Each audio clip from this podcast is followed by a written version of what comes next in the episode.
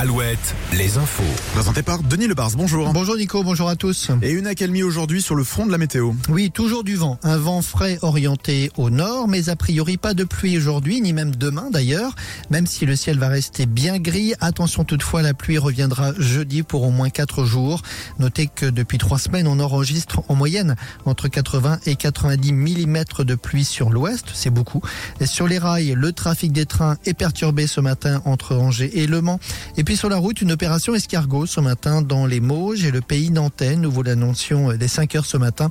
Les agriculteurs ont prévu notamment d'emprunter la nationale 249 entre Cholet et Nantes pour converger ensuite vers Valette. Et puis pour ceux qui se dirigent vers le périphérique de Nantes, on roule à nouveau dans les deux sens de circulation sur le périphérique Est. La route toujours avec ce nouvel accident hier soir dans le Nord Vendée entre Montaigu et la Boissière de Montaigu. Deux voitures impliquées, trois personnes ont été grièvement blessées. L'actualité internationale. Changement de ton d'Emmanuel Macron sur la question ukrainienne lors de la réunion des alliés de l'Ukraine qui se tenait hier à Paris. Le chef de l'État a affirmé qu'il n'excluait pas l'envoi de troupes occidentales dans le pays assiégé.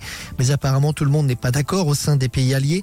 Pour l'instant, il n'y a pas de consensus, ajoute le président français. Mystère autour de cet individu interpellé dans la nuit de dimanche à lundi près de l'Elysée. Un homme muni d'un bracelet électronique avec interdiction de quitter la ville d'Angers.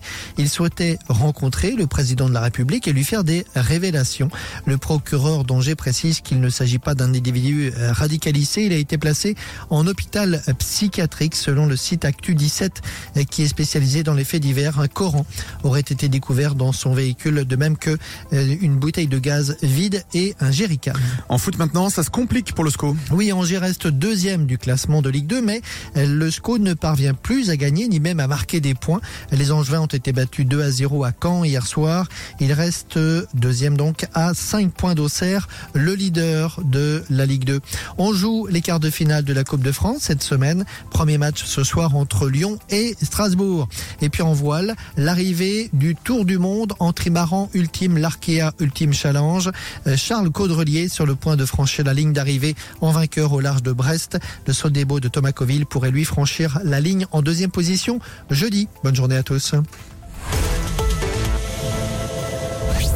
Le matin Alouette.